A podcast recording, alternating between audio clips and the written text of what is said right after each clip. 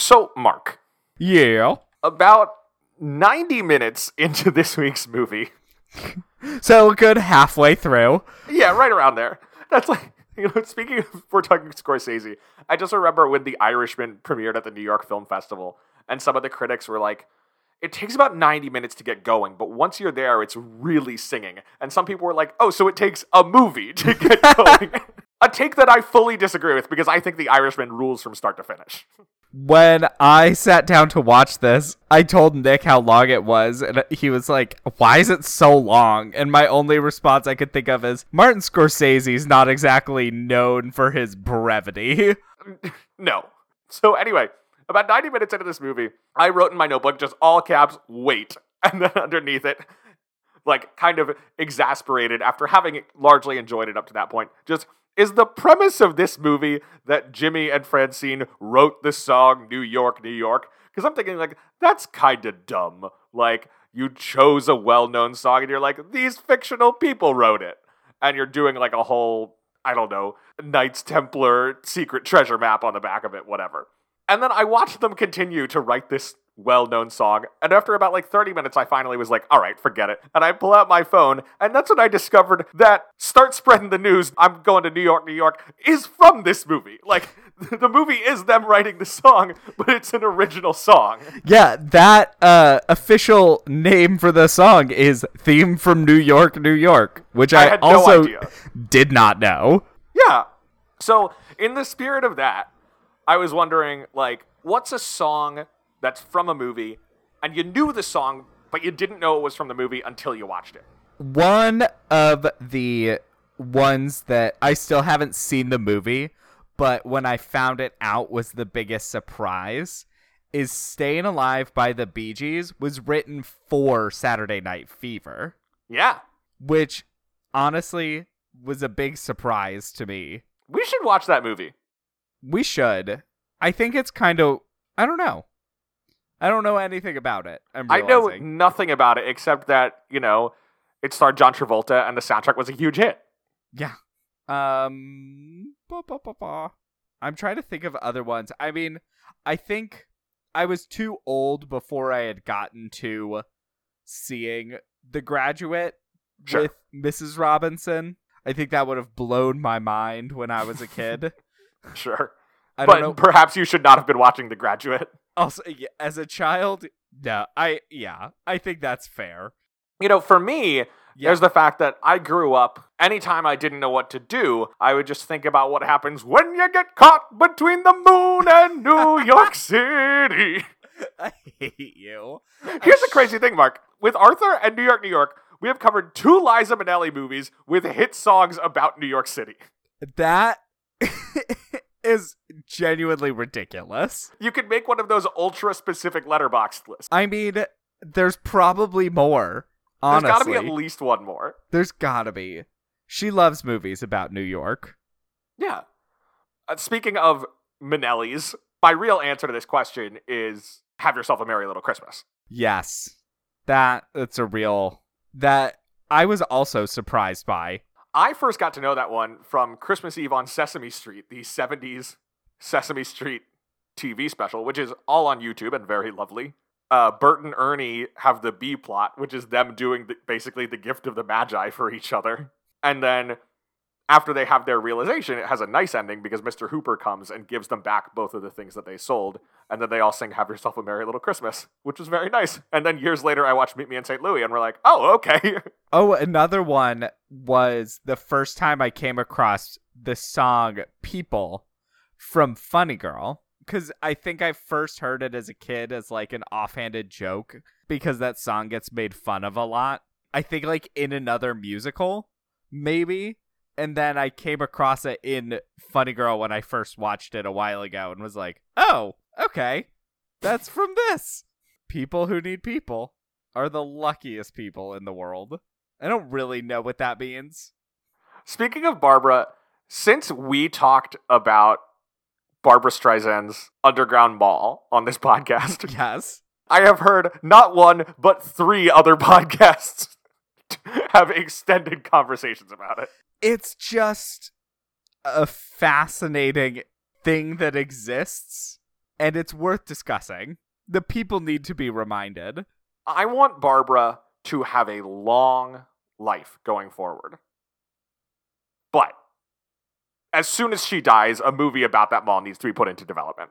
I want to work in that mall so badly because I think it would be the most bizarre experience of your life. So there's a one man show, a play called Buyer and Cellar, Cellar with a C, that is this dude who works in Barbra Streisand's mall. It's you know just a, a one actor play, and every once in a while, I used at my old school. I used to coach the speech the speech and debate team, and like kids in the speech world would show up and be like, "I want to do buyer and cellar for my speech like ten minute monologue," and it's always kids who, for whatever reason, have strong feelings about Barbra Streisand. and the other students who watch them perform usually do not because it is 2021. I do want to read the script for this at least. Again, I have only ever seen it done by a very particular type of teenager. Yeah, I can imagine it's probably better in performed by a professional. Look, I could only imagine so. I have heard good things about the original version. At the same time, let us remember it is still a one man show. if I learned anything from The Big Sick, the bar for those is set pretty low. That's such a good example of like there was a like a four year period where I felt like everything I was watching had like a, a strong bit about dumb one man shows. Transparent had a really funny one in its second season too, where Judith Light was developing like this whole show about how her former spouse coming out as trans was like her coming out as herself. I remember that. Oh my god. One person show jokes always land. They're always funny. Because the difficult people show from Hulu, honestly, underrated TV show, gone before its time. Her mother, played by Andrea Martin, has a one woman strong start. Well. Andrea Martin one man show. I'm sold. Yeah. Have you not watched it? I have not. Oh, it's very funny. Julie Klausner and Billy Eichner as just terrible people in New York, and her mom is played by Andrea Martin. I mean, uh, Karina Longworth told me it's just one of the funniest shows of the last 10 years. Does she say, does she say that? Julie Klausner was one of the voices in the Hedda Hopper miniseries. Oh, right. That is correct. I mean, she's not wrong. If you haven't watched it and you're looking for just a comedy about terrible people, that's definitely up there. That's good to know because I'm about to finish What We Do in the Shadows. Yes. Uh, it should have had at least three more seasons. Gabourey Sidibe plays the owner of the cafe where Billy Eichner is a waiter, and she is very mean, and it is very funny. All right. Like I said, you're selling me on this. Wow. Okay, well, I could talk about difficult people all day. So, and we're gonna talk about two difficult people on this episode. Extremely true. Welcome to We Love the Love, a Hollywood romance podcast. I'm Mark and I'm gay. And I'm Will and I'm a ginger. This, of course, is an investigative podcast dedicated to examining the least important issue facing the world today. Does Hollywood romance actually make any sense? And I think this movie gives a pretty definitive answer, maybe industry wide, about whether these people are dateable or even likable. It doesn't matter if the romance is a main plot or a one scene flirtation. You know, what's fun is like, what I kind of like about this movie is the movie itself is like shouting at you, like, of course Hollywood romance doesn't make any sense. Have you watched any of these movies? I know. Like, if there was a movie that was making the same commentary that our podcasts exists to make, it is this one. Yeah, so Marty, come on the show. we, we should have Marty come here to talk about Turbo. I would love to discuss this movie with Martin Scorsese. And by that, I mean, I would love to discuss the time he yes. was sleeping with Liza Minnelli oh. at the same time that she was sleeping with Mikhail Baryshnikov. So that's like right around this time. Like, I, I kind of figured. He starts sleeping with Liza Minnelli during production of this movie. It's like in the months after it comes out that she starts sleeping with Baryshnikov instead. I think she's still married to her gay husband at that point as well. Have you read her interview in The Advocate, or at least heard the famous line from it? I don't think so. She's talking about the end of her first marriage, and she just goes, "Well, apparently I was the only one I di- who didn't know. And one thing I learned from that marriage, I will never walk into a door unannounced again."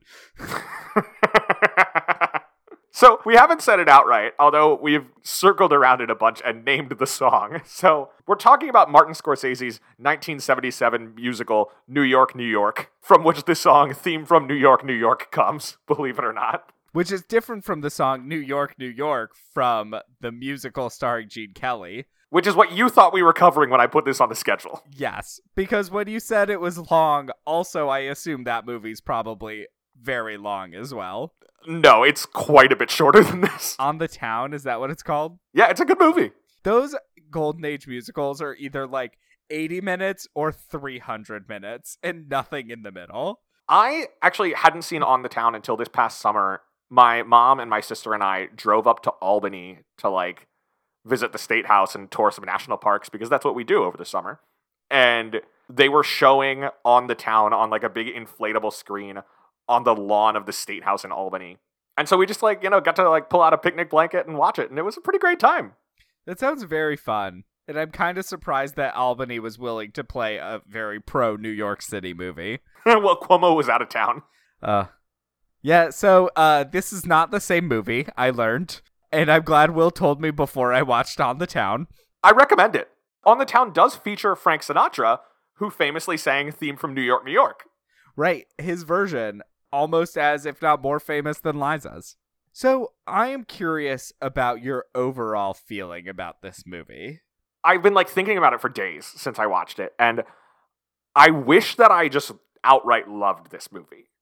I do think it, it by far ends on its strongest foot with basically like a 25 minute Liza Minnelli spectacular. That's just unbelievable. And that yeah, the end of this movie phenomenal. And it's the thing of like, I understand what it's doing throughout, where like it is built like a golden age Hollywood musical, like the ones that Judy Garland did. But like, what if you actually reckoned with the fact that these people are, especially the man, are often terrible to one another? But I think that it's a little too punishing in that. Like, we reach a point where like we got it. Jimmy's not a good dude. And the movie just keeps finding new opportunities to do that. And i think a part of that is that this production was kind of a nightmare. Liza minnelli and robert de niro were doing a lot of improv that created problems where like they would improvise stuff that scorsese decided to keep but then that didn't match up so they're like constantly rewriting the script having to make up new scenes to match the stuff that they made up scorsese's doing a ton of cocaine so like the production was not really set up to be a great movie. I do think it's a really good looking movie. There are a lot of stylistic choices that I really like, but it's a movie that I ultimately feel like I more appreciate than can love. Yeah. I enjoyed a lot of elements of this movie. I was trying to think of how you could make it great, and it was kind of hard because the elements are there. But also, one kind of confusing thing, especially when he was wearing the Hawaiian shirt, Which is great. which is great. The Hawaiian shirt that is Empire State Building themed, to be clear. It is not like flowers. Yes. It just has pictures of the Empire State Building all over. But at that point, it felt like I was watching a movie set in the 40s, but Robert De Niro was acting like a gritty 1970s movie set in the 1970s. Yeah, De Niro is like fully in his 70s mode for a lot of this. And it really, that also threw me off because Liza is capturing the era very well. Yes, I think they're both good, but Liza is clearly the stronger performance. And I think part of that is just because Jimmy had no redeeming qualities. Right. Which Like, like, there's a part of that that. I like. There's a part of that that I like where it's saying like in a lot of these musicals the dudes kind of suck but they sing their way to a marriage. Or like it's Carousel and you've got Billy Bigelow who dies and like is a terrible person and abuses his wife, but then like after he's dead he gets to look down from heaven and sing You'll Never Walk Alone and it's like, "Oh, well, maybe he's all right." Like New York, New York is not giving you any of that. It's like Jimmy sucks and he's going to suck for the whole movie Right. he'll eventually become more successful, but he has to be alone for it. And I assume he still sucks, even He with must. his new club. The only re- the only like moment where he's not terrible is when he talks to his son that he abandoned on the day of the child's birth at the end of the movie. It was a pleasant surprise that they like clearly have a real relationship. Right, cuz they act like this is the first time they've seen each other, but the kid and Jimmy seem to know each other. I think it's the first time they've seen each other like since her album came out. Okay. It's definitely been a while. Yeah. but Jimmy knows his son and his son knows him, which was I I assumed going into that that it would be the first time they met where Jimmy senior would have to be like I'm your dad. And then Jimmy Jr. would be like dancing his way across the room. okay. So yeah, like I said, you know, this movie was kind of a mess in its production. Scorsese was very deliberately trying to do something different. It's his sixth movie. It's his fourth one since he stopped doing like Roger Corman stuff. Up to this point, he's done Mean Streets. Alice doesn't live here anymore. This is like the year after Taxi Driver. And so he's like, I want to do something that's getting away from the gritty realism. Like, I want to show I could do something different. I don't know that he entirely succeeded because what he did was make a gritty, realistic Golden Age musical. But, Mark, like, where are you on Scorsese? I have not actually seen that many Scorsese movies. I need to pull up a list of his movies. There's so many of them. I mean, that's what's fun about him is there's always Yes. more, and and they're different. Certainly, much more than like Marvel nerds on Twitter give him credit for. Yeah. I've seen Cape Fear. I've seen Goodfellas. And now I have seen New York, New York. All Which I'm now realizing I should watch more Martin Scorsese movies. you should. Um, I also should watch more. I mean, I have seen more than you, but still have plenty to go. I did. Alice doesn't live here anymore with the film criticism club I ran at my last school. That's a cool one that I think you would probably dig.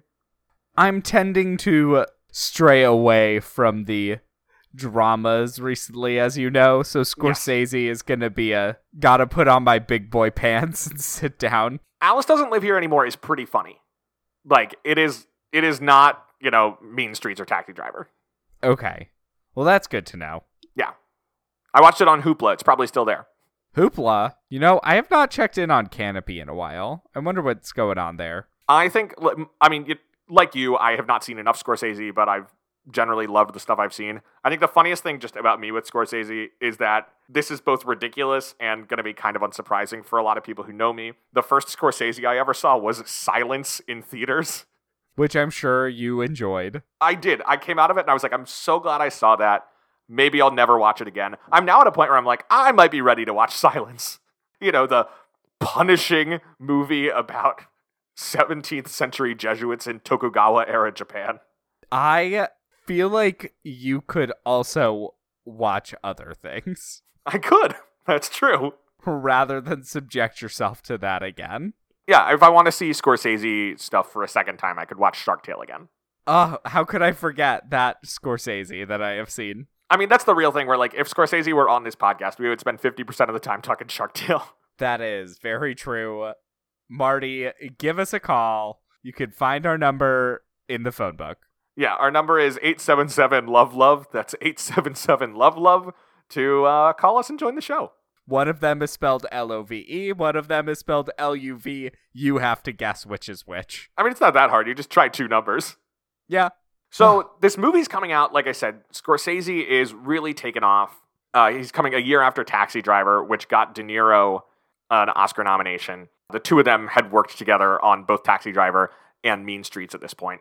De Niro already has one Oscar for The Godfather. Liza has her Oscar for Cabaret. Like, this is a big collaboration. Yeah, I mean, I think even then, if not more so than getting Minnelli and De Niro is no mean feat. Yeah. This movie really bringing attention to the Italian American community, huh? Scorsese, De Niro, Minnelli. I love it.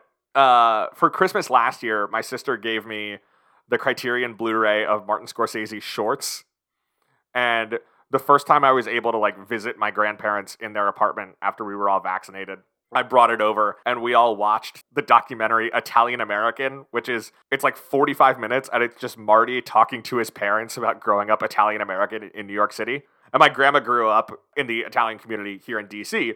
And so we put it on and she just spent the whole time nodding. Is 45 minutes really a short? According to the Academy, no, because the Academy's cutoff is 40 minutes.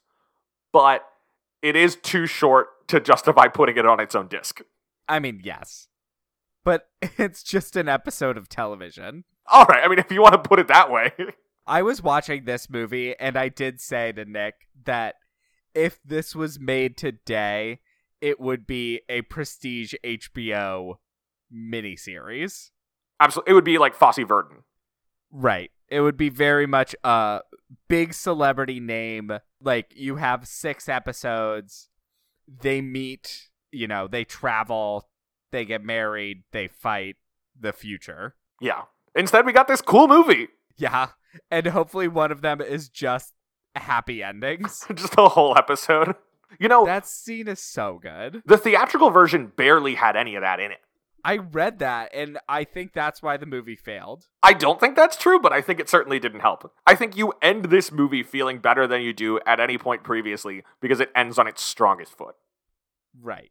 I mean, she's just Liza Minnelli. So of course her being in a movie musical that includes a movie musical that also includes a movie musical is going to be great. You know, I wrote down in my notes, I think Happy Endings looks like a terrible movie, Awful. but the like supercut of all the best parts of Happy Endings that we get to watch is awesome. Right. It's a great musical number. I can't imagine how much more would be in the movie. That was the one where, you know, and you get nothing by like arguing with effectively imaginary people on the internet. But I was watching the ending of that where she's like coming down the red stairs.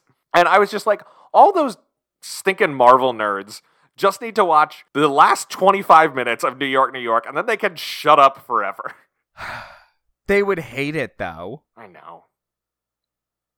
Marvel should make a musical. I mean, we should just have more musicals in general. Yeah, like they should make like a She-Hulk musical. It would be great. That's what they should do. I hope that that Disney Plus show is secretly a musical. I think they should make the She Hulk musical where She Hulk is in court as a lawyer. I don't know if that's real. I saw a cover of Yeah. She Hulk. She-Hulk is a lawyer. Does she do lawyering as the Hulk version? So the thing about She-Hulk is that she is always really tall and green. Oh, okay. But she's eh, with the exception of like one recent run of comics, she like maintains her Jennifer Walters brain the whole time. So she's like big and powerful, but also like a really like smart and cool lawyer. what a Who's green? ridiculous what a ridiculous premise. I love it so much. It's, she's so good. it's just absurd. And her comics in the 80s were like also like kind of a comedy and a little self-aware. Like she was doing Deadpool before Deadpool. It's Wow. she looks great. Tatiana Maslany is the voice. And that's all I know about She yeah, do you know if she can sing? I do not. Honestly, if there was a musical episode of Orphan Black, I would not be surprised. Yeah, I believe never it. finished it. Speaking of people's musical capabilities, Robert De Niro learned to play saxophone for this. Really? Yeah. Which, knowing that, I'm like, yeah, watching the movie, it looked like he was playing saxophone, but not well. Yeah. I mean, what was the point of it? Because they were gonna pipe in music anyway. The thing is, like, and you mentioned this earlier when you were saying De Niro looks like he's living and acting in the 70s. This is like peak method actor Robert De Niro. Hmm. Like, today we think of like De Niro in like Meet the Parents or the David O. Russell movies, where it's like, ah, you know, I'm gonna sit on a couch and like, you know, dispense some fatherly wisdom. And like, if you get me standing up, I'll be in the intern. But this is like coiled intensity Robert De Niro. So yeah, of course he's gonna insist on playing the saxophone. Ugh, that would be so annoying on set. Can you imagine? Yeah, honestly, the person who it seems like was most annoyed was the person whose job was to teach him the saxophone, who talked a lot about how like De Niro was constantly coming up to him like, "All right, what about the saxophone? Like, let's get some more on that." And the guy's like, "Who cares? You don't need to play saxophone." He was like a 50-year veteran of MGM. They got a lot of people from like the Arthur Freed unit of the 40s to come Mhm. back and work on this movie to make it look like those old movies. They did a good job. Yeah, I love I love all the production design. I especially love there's that scene that we're going to talk about, the like the worst proposal in the history of the world. Yes. And they're outside in the snow and the backdrop is all just like flat two-dimensional cutout trees and it looks so cool against this pink background. They do a really good job of making gritty 70s New York look like a 40s musical. Right, it's both at the same time, which is like a cool and exciting experiment, but it doesn't always mesh together. Because, I mean, I think one thing is one of the reasons 40s musicals are so good is because they are happy. Yes, that is Like, the that central appeal of them. That is the appeal. It's honestly, it's the Dark Knight before the Dark Knight, where you take something that is supposed to be happy and fun, then you're like, I'm gonna make a dark and gritty version of Batman. Yes, but no. I'm going to push back on the Dark Knight version of it because the Dark Knight is a sillier movie than people give it credit for. The problem is Yeah. the Batman versus Superman, where you say, That's it. actually, all of this should be taken 100% seriously. Right. Whereas, like, the Dark Knight hinges on, like, an elaborate sequence where there are two boats with bombs on them and, like, people are voting on what to do. Like, Nolan's movies are all much sillier than he's given credit for. Yeah. It is the emblematic version of it, but it is also not the worst offender. Yeah. Like, Man of Steel misses the point way more than the Dark Knight does. Yeah, I think that is a better description of what I am going for. But, you know, I like my Batman campy 60s, a show I've never seen, but Eartha Kitt is Catwoman, and inherently that makes it good. Uh, you know, you know what uh, comic book Batman debuted in? Detective Comics. Detective Comics. one. So you know what I would love to see Batman be? A detective. A detective. Yeah, no. Isn't the Adam West one kind of a detective? Yeah. We should do more of that. Batman Yeah. should be a detective who has a giant dinosaur in his base and a giant penny. Yeah, don't forget the giant penny. Batman has a giant penny, and no one has bothered to put that in a movie. Has really no one included it? I have. Well, okay. It's possible that it's in the Joel Schumacher ones. I have not seen those. I mean, if it was going to be in any of them, it is that one. It could have been in Batman Returns. Yeah. A giant penny. Wow. Like, imagine if Danny DeVito like had a plot involving a giant penny to attack Batman. Would have been great. Would have been great. I don't know if it's related to the fact that his name is Alfred Pennyworth, but I think it's not. I think it was just 50s comics. uh all right. And it, should we start talking should we get back on track with this movie? Yeah, we should probably talk about it. Um, it was a giant financial flop. Critics didn't know what to do with it. A lot of them kind of said what we said, although they were harder on it than we were. You know, its biggest success was four Golden Globe nominations for Best Picture, Musical, or Comedy, Actress and Actor in a Musical or Comedy, and Original Song, basically all of which they lost to The Goodbye Girl. Um, and Theme from New York, New York is number 31 on the AFI's 100 Years, 100 Songs list, ahead of things like Let's Call the Whole Thing Off, Supercalifragilisticexpialidocious, and the theme from Shaft. And it's below Stormy Weather, Born to Be Wild, Some Enchanted Evening, and the Trolley Song. Eternal banger. Clang, clang, clang. It's more of a clanger than a banger, if you know what I mean. I hated that. we could, sorry, we can take it again. Just get it cleaner. it's more of a clanger than a banger, if you know what I mean. Is bang bang bang not one of the sounds in this trolley song? I don't think so. I don't so. think so. I really I don't think it is, sadly. Alas. Uh, number one at the box office this year was a film called Star Wars. Yeah. I, that's not a real surprise to me. yeah. I gotta say. So I think we should probably talk about romance. Yeah. Okay, so this movie, the romance, I'm very excited to talk about because it is also extremely upsetting. So every week, we break down the romantic plotline into five points to help guide conversation. Will, will you take us to point number one? Yeah, so point number one is it begins at a giant party on VJ Day. The tagline for this movie on its very lovely poster that just looks like a poster for a Golden Age musical and is therefore entirely misleading. The tagline is The war was over and the world was falling in love again, which sounds like a really sweet movie, and this is not a really sweet movie. That is happy endings poster. Right. That is a tagline for a different movie. But it is nice that like this movie, it is a musical. Like it starts off with a full overture and everything. Like it's exciting. Robert De Niro's hot from the drop. And it's, as I said, VJ Day and Bobby D, Jimmy Doyle, is walking through this huge swanky party wearing an Empire State Building Hawaiian shirt. Everyone else is in uniform. Right, in uniform or like tails. Right. And he is just like trying to pick up women. Give me a number. Just you got a pencil or No. something? Give me. All right, I have a photographic memory. Just give me a number now, and I'll remember. it. No. Give me a phone number. No. Yes. No. Yes. No. Yes. I did like that all of the music in this was diegetic. Is that the one? It is the word. Ah, yes. So there are no songs in this that aren't songs being performed, Yeah, which is cool. It's done really well. which is the way to do it if you're going for, you know, the more realistic version of the Golden Age musical. Exactly. And it's a mix of songs that would have been around in this period, plus new songs by Kander and Ebb, who we talked about before because they wrote the music for Chicago. Oh, wow.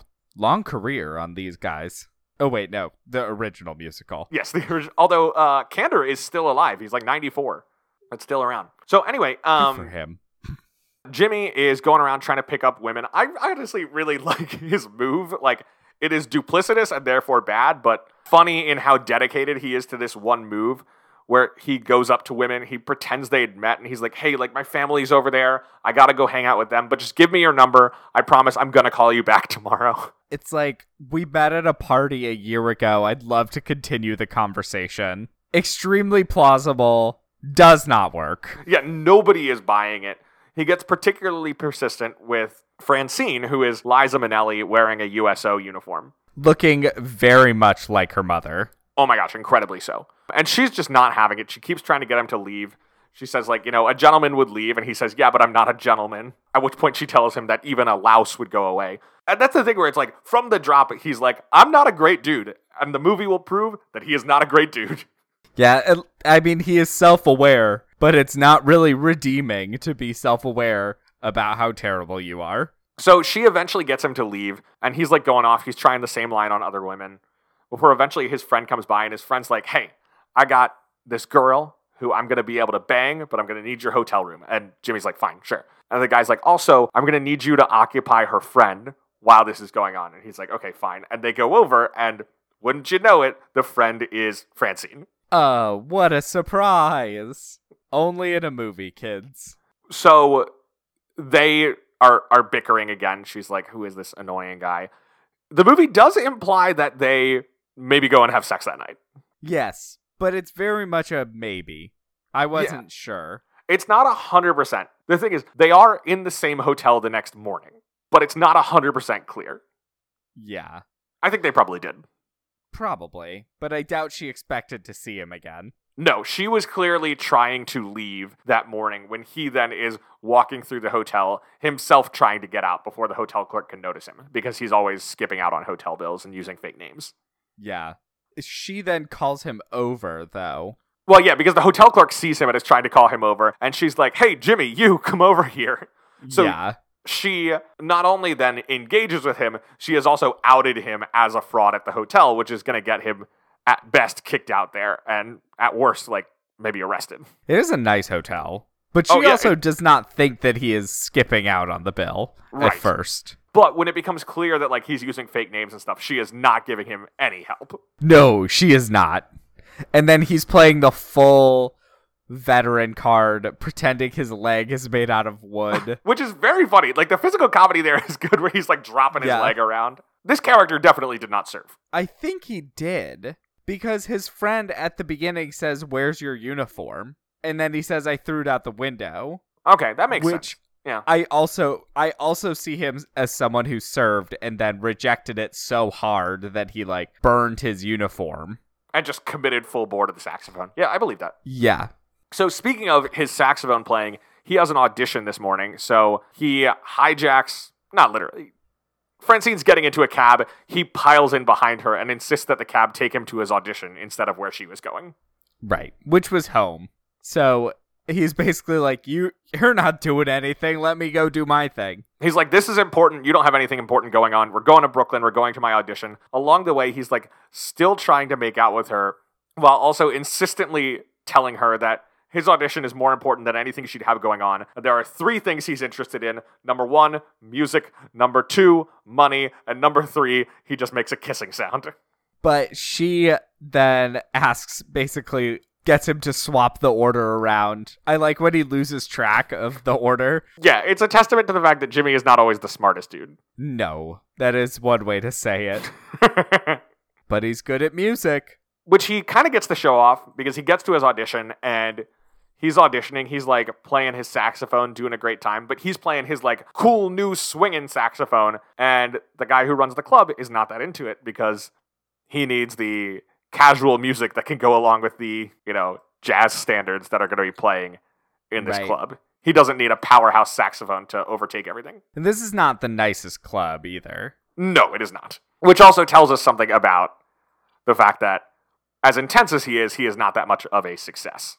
And he's clearly going to be either walk out or just not get it. It's unclear which direction. Yeah, because he's also fighting the guy. But Francine saves him by she just starts singing, You've brought a new kind of love to me.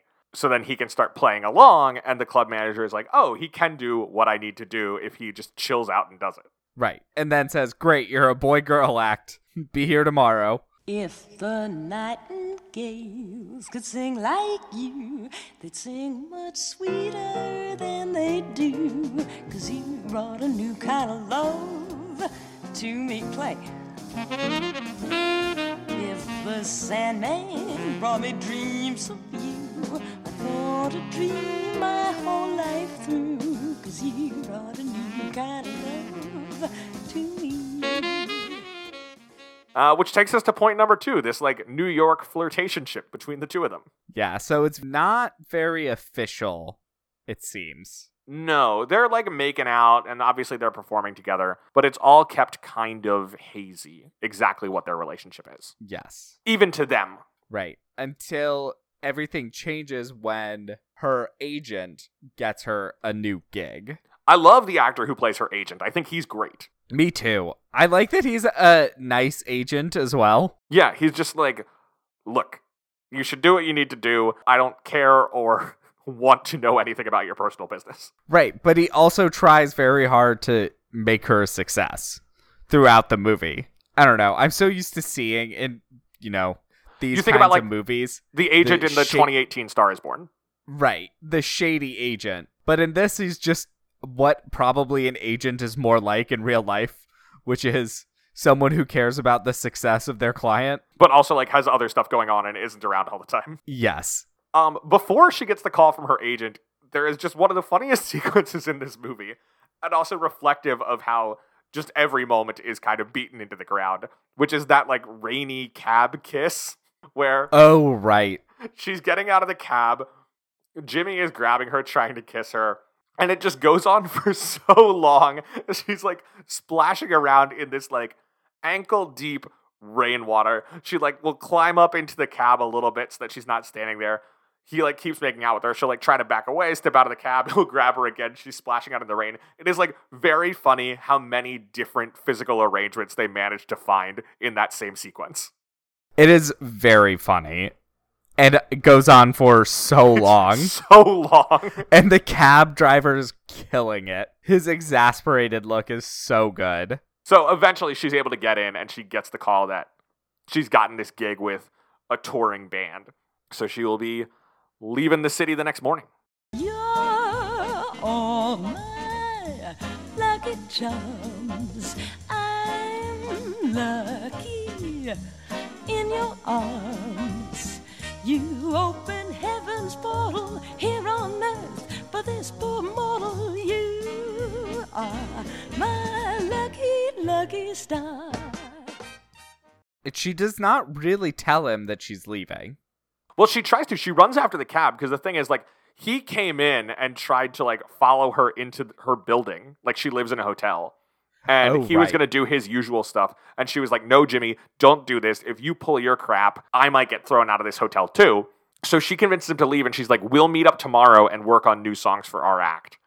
And so he gets in the cab and leaves. Then she answers the phone and is like, "You're going on the road tomorrow." She tries to chase after the cab, but he's already gone. And I, I would believe he doesn't have a phone. Yeah. Do you ever think about the fact that we're always contactable and that's just like not how humans are made to be? Yeah, it's deeply weird. Yes, so she leaves. Yeah, so she she just goes, and the next night, her agent meets up with Jimmy at a club and is like, "Hey, she asked me to give you this letter," and her letter is like, "I'm going on the road with this band with uh, Frankie Harte. If you track us down, then you can probably get a job in the band." But like even that, like the letter is like pretty cautious, where it's like, if you get here, you can maybe get a job. Like she is not promising him anything. It kind of seems like she maybe wants him to follow, but can't actually tell him to or promise him much. Yeah. We talk a lot about how bad Jimmy is. Francine's not exactly a good person either. She's not a person I would want to date by any means. No. She's the better of the two Yes, by a, a mile. By a mile. But she is also pretty hot headed and temperamental. Yeah.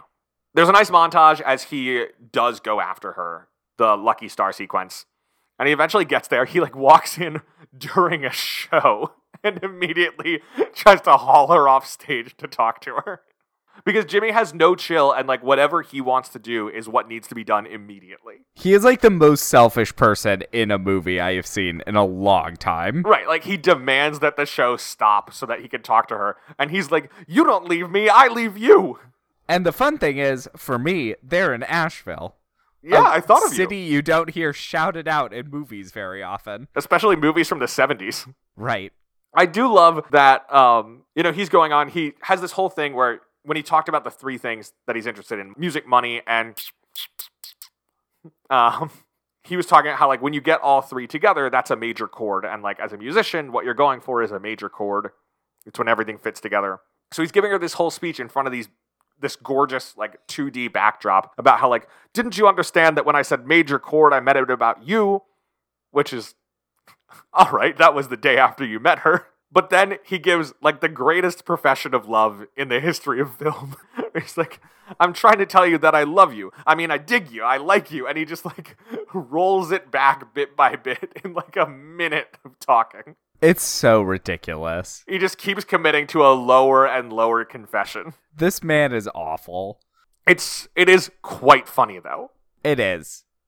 And then, I mean, essentially, he joins the band. Yeah, he successfully joins the band, and that takes us to point number three, which is just their tumultuous romance on the road. Right. So they're traveling. They basically live together. They are fighting They're because fighting. they are always bouncing back and forth.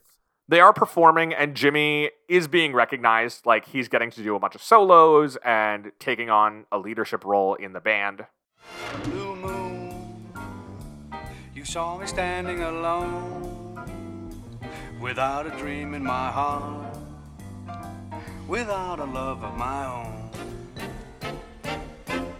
Lemon, you knew just what I was there for.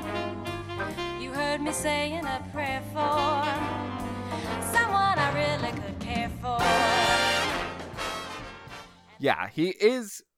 He is recognized for his talent in this band for one of the first times in the movie.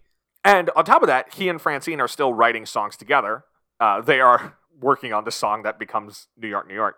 And the original plan was like she, because she had written poetry, she would write the lyrics, he would write the music. She had never shown him his poetry before. He'd asked occasionally. And the first night he sees some of her poetry, he like grabs her, hauls her out of the place.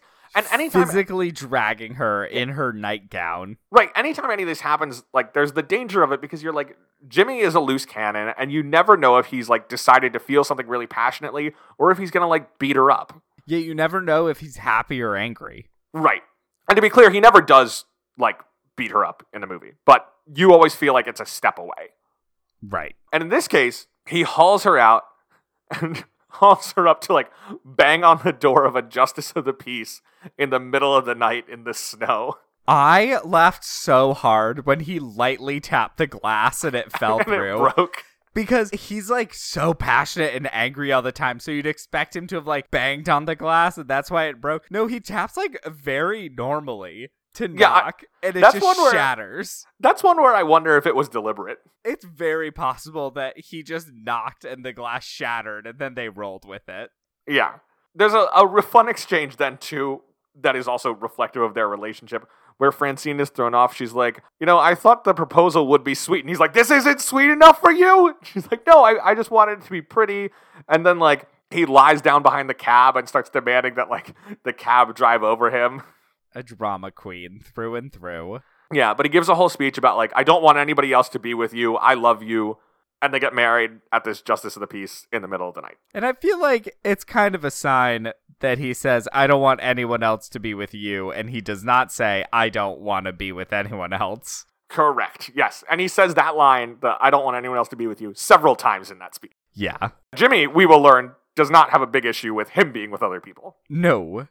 And this kind of brings us to point four. Uh, In- not quite. In I mean, terms the- of, I mean, she, like, this is the high point. I feel like things start to get bad right after this. that's true. I mean, the other big change that happens is, you know, he's earning this leadership position, but she's also pushing for it with Frankie Harte, the head of the band.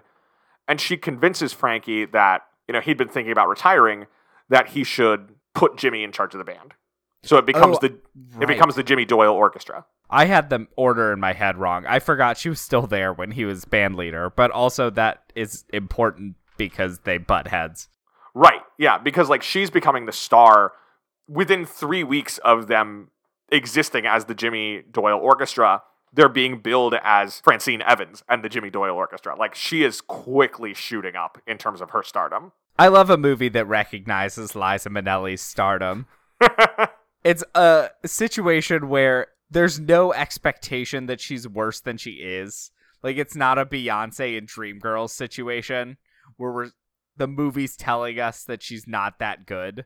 or even like Barbra in A Star is Born. Yeah. Like she is good. She hasn't been discovered, but basically her career follows a trajectory of someone being discovered for their talent. Yeah. There's a certain like Star is Born quality to this movie. There is, but they both are not stars at the hmm. beginning. Right, that's the big difference. But as they're coming up, as you said, they are butting heads with the band. There's this one scene where Jimmy gets in an outrageous over the top fight with a drummer. He's just so awful. Yeah. And Francine calms everybody down. She's like, hey, I know it's a long day. She gives this whole speech. She's like, we're going to get through it. It's going to be okay. And then Jimmy starts counting off the band, and Liza's counting off two, And he flips out. He's like, don't you ever count off. This is my band, not your band. He walks into the audience is breaking tables. Yeah. Um, he is uh, prone to some uh, violence. Yeah, wow. and then she gets pregnant, and as you can imagine, it doesn't go great. But that takes us then to point number four. She heads back to New York City because her doctor tells her if you're constantly on the road and performing and dealing with all this stress here, it's going to be bad for the baby. Right. Which, you know, makes sense. Checks out. You know what else would be bad for the baby, though? Drinking alcohol, which she seems to be doing. She does plenty.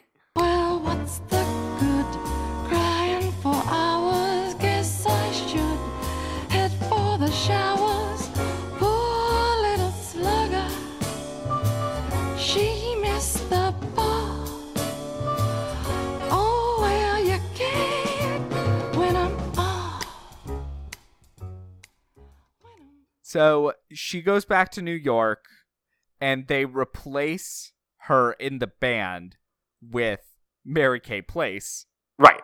who we have also covered in Sweet Home Alabama.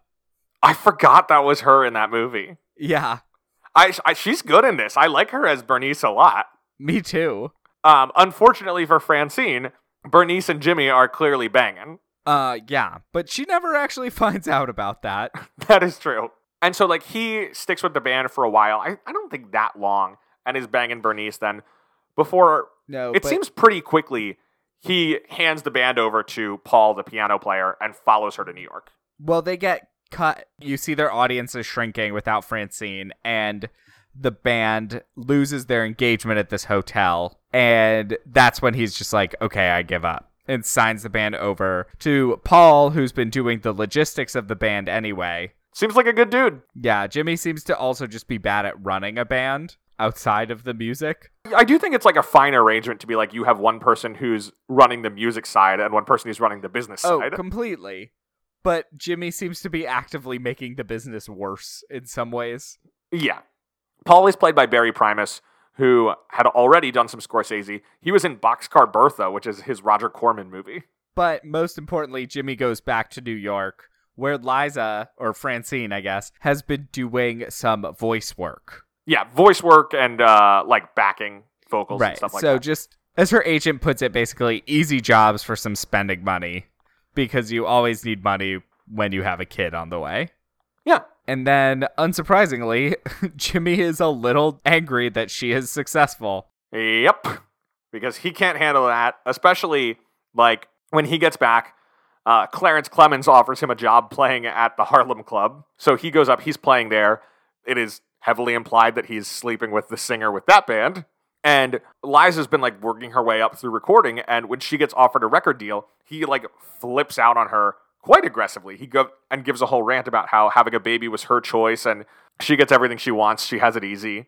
It's a horrible, ugly fight. Ugh, he's awful. And again, like the movie really hitting you on the head with it. That fight is coming right as it's also telling us, like, oh yeah, he's sleeping with the Harlem Club singer. Yes. And I mean, Liza's being courted by the head of Decca Records. It's Right. Francine It's a big deal. A big deal. Yeah. And he is not happy for her in the slightest. And they keep having this fight over and over again where like the record executive like keeps trying to have these conversations and he keeps not being able to for a while because Jimmy keeps flipping out before they can get to it.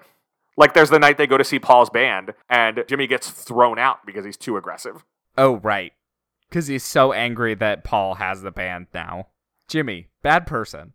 Yeah, no good. And so finally, during the fight after her record deal, Jimmy is screaming at her, and then she goes into labor during the fight. It basically so stressful it induces labor. It seems like a bad experience. So then she gives birth, and Oh, before he, don't worry, he gets mad at her for naming the kid without him.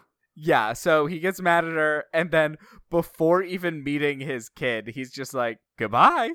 Yeah, he's like, I don't want to, I don't want to meet this kid. Like, he kind of implies, like, he's like, I don't want to meet this kid that I'm gonna disappoint. I mean, it is, he does cry, and he is vulnerable, and he does basically tell her that he's leaving. Yeah, he's upset that she named the kid because she named it Jimmy Jr. And he's like, why would you name a kid after me? but then he absconds away. Yes, he just fully leaves. Which takes us to point number five. Yeah, we cut, what, like 10 years, would you say? I was just kind of judging by Jimmy Jr. I was thinking maybe like seven or eight. I don't know how old kids are. I thought he looked 10, but I have no idea. It's clearly been a substantial amount of time. Right. And that is the way we are told it has been a substantial amount of time, is through Jimmy Jr. Yeah. They did finish the song.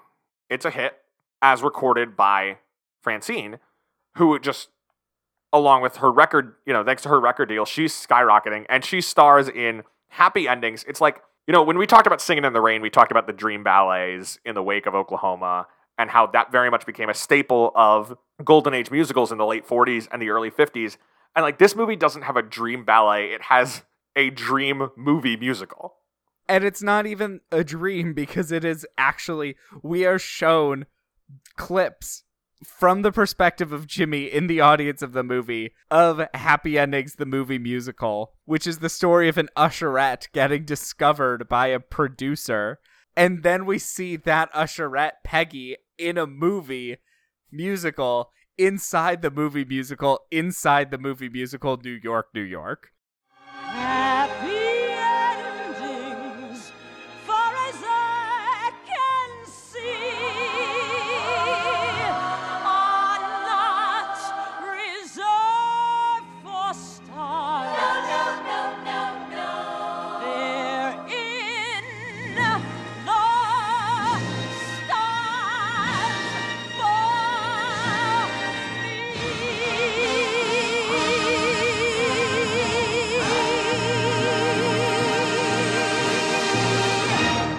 Next week we're going to be talking about the women where the main characters go to a fashion show where there's a fashion show in a screen and then you learn that the first several rows of the audience are also part of the fashion show, and they walk down.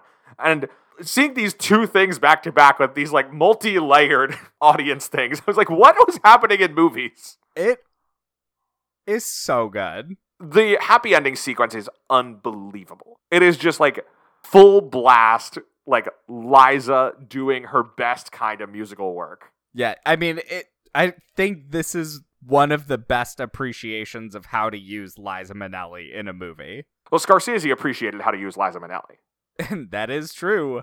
Ayo. we eventually get to um you know jimmy now has uh he is no longer playing he has his own jazz club which is called major chord and not chicken on a stick as you might expect and he goes to liza's show it's at the same club where they met back at the end of the war and they have a nice little chat after the show I just love that Liza Minnelli is basically in this scene. This is her look as it is today. right this Like, thing. It is has fully not- just a liza minnelli concert Yeah, she has not changed her look since this concert in the movie New York, New York. She has her hair curls on her cheek. She is in a big red sparkly top and tight leather pants. yeah that's when i texted you to be like heads up this movie just ends with a liza minnelli concert Yeah. So she just performs a song and then she sees Jimmy in the audience. So, of course, she sings New York, New York. Yeah. Which is the first time we hear it in full in the movie. Yeah. And then they have a nice moment. He sees his son, and then he actually calls and invites her to the stage door for them to get Chinese food. And she agrees. But then she thinks better of it she and does not go. does not go. And Which I said, You go, girl. A good call. All right, Will. So, after watching this, do you find the romance of New York, New York believable? I think basically yes. It's yes, and I just there needed to be there was he was just so awful from the beginning. Right. So like if we bring our like 10 point evaluation scale into this, I think it's going to wind up like a 6 for me. Yeah. Like I think it is more believable than not as an example of especially a mid-century relationship, one that like there's clearly some like physical chemistry there. They have shared career interests. And on the other hand though, like like you said, he is just rude and obnoxious from the drop and kind of relentlessly so. and there's there's no like charming element to it. Exactly. And so that's what I think keeps it lower. And again, like I said at the beginning, I do think that's the point of the movie, but it means that as much as it's doing like this is the realistic version of a golden age musical relationship, it's still only so realistic. Yeah. I think a 6 makes sense. Do you think Jimmy or Francine is dateable? Absolutely not. Neither no, of them. hard no. Yeah, no. Do you think they would stay together? Um, like, do you think they are going to have any kind of meaningful relationship going forward? I think the only thing they'll do is meet up to co-parent their kid. Yeah, I think that's it. And frankly, even that might not happen that much. especially with her not going to the stage door for Chinese food. That's like a hard end. Right. There's no chance of anything after that. Now, Mark, if you had to pick one person in this movie to date, I want to know who it would be. I can't remember his last name. Who runs the band at the Harlem Club? Uh, you're talking about Clarence Clemons? Clarence Clemons. Uh, The What character is the character is Cecil Powell, but this is the film debut of Clarence Clemons from the E Street Band of Bruce Springsteen and the E Street Band. He's so nice. He's also like quite good in this movie.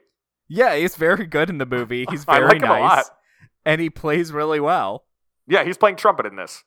Um, with the E Street Band, he was best known for playing saxophone. Well, I mean, you can't have two saxophonists in the same movie. Exactly. Um, I am gonna go with Francine's agent.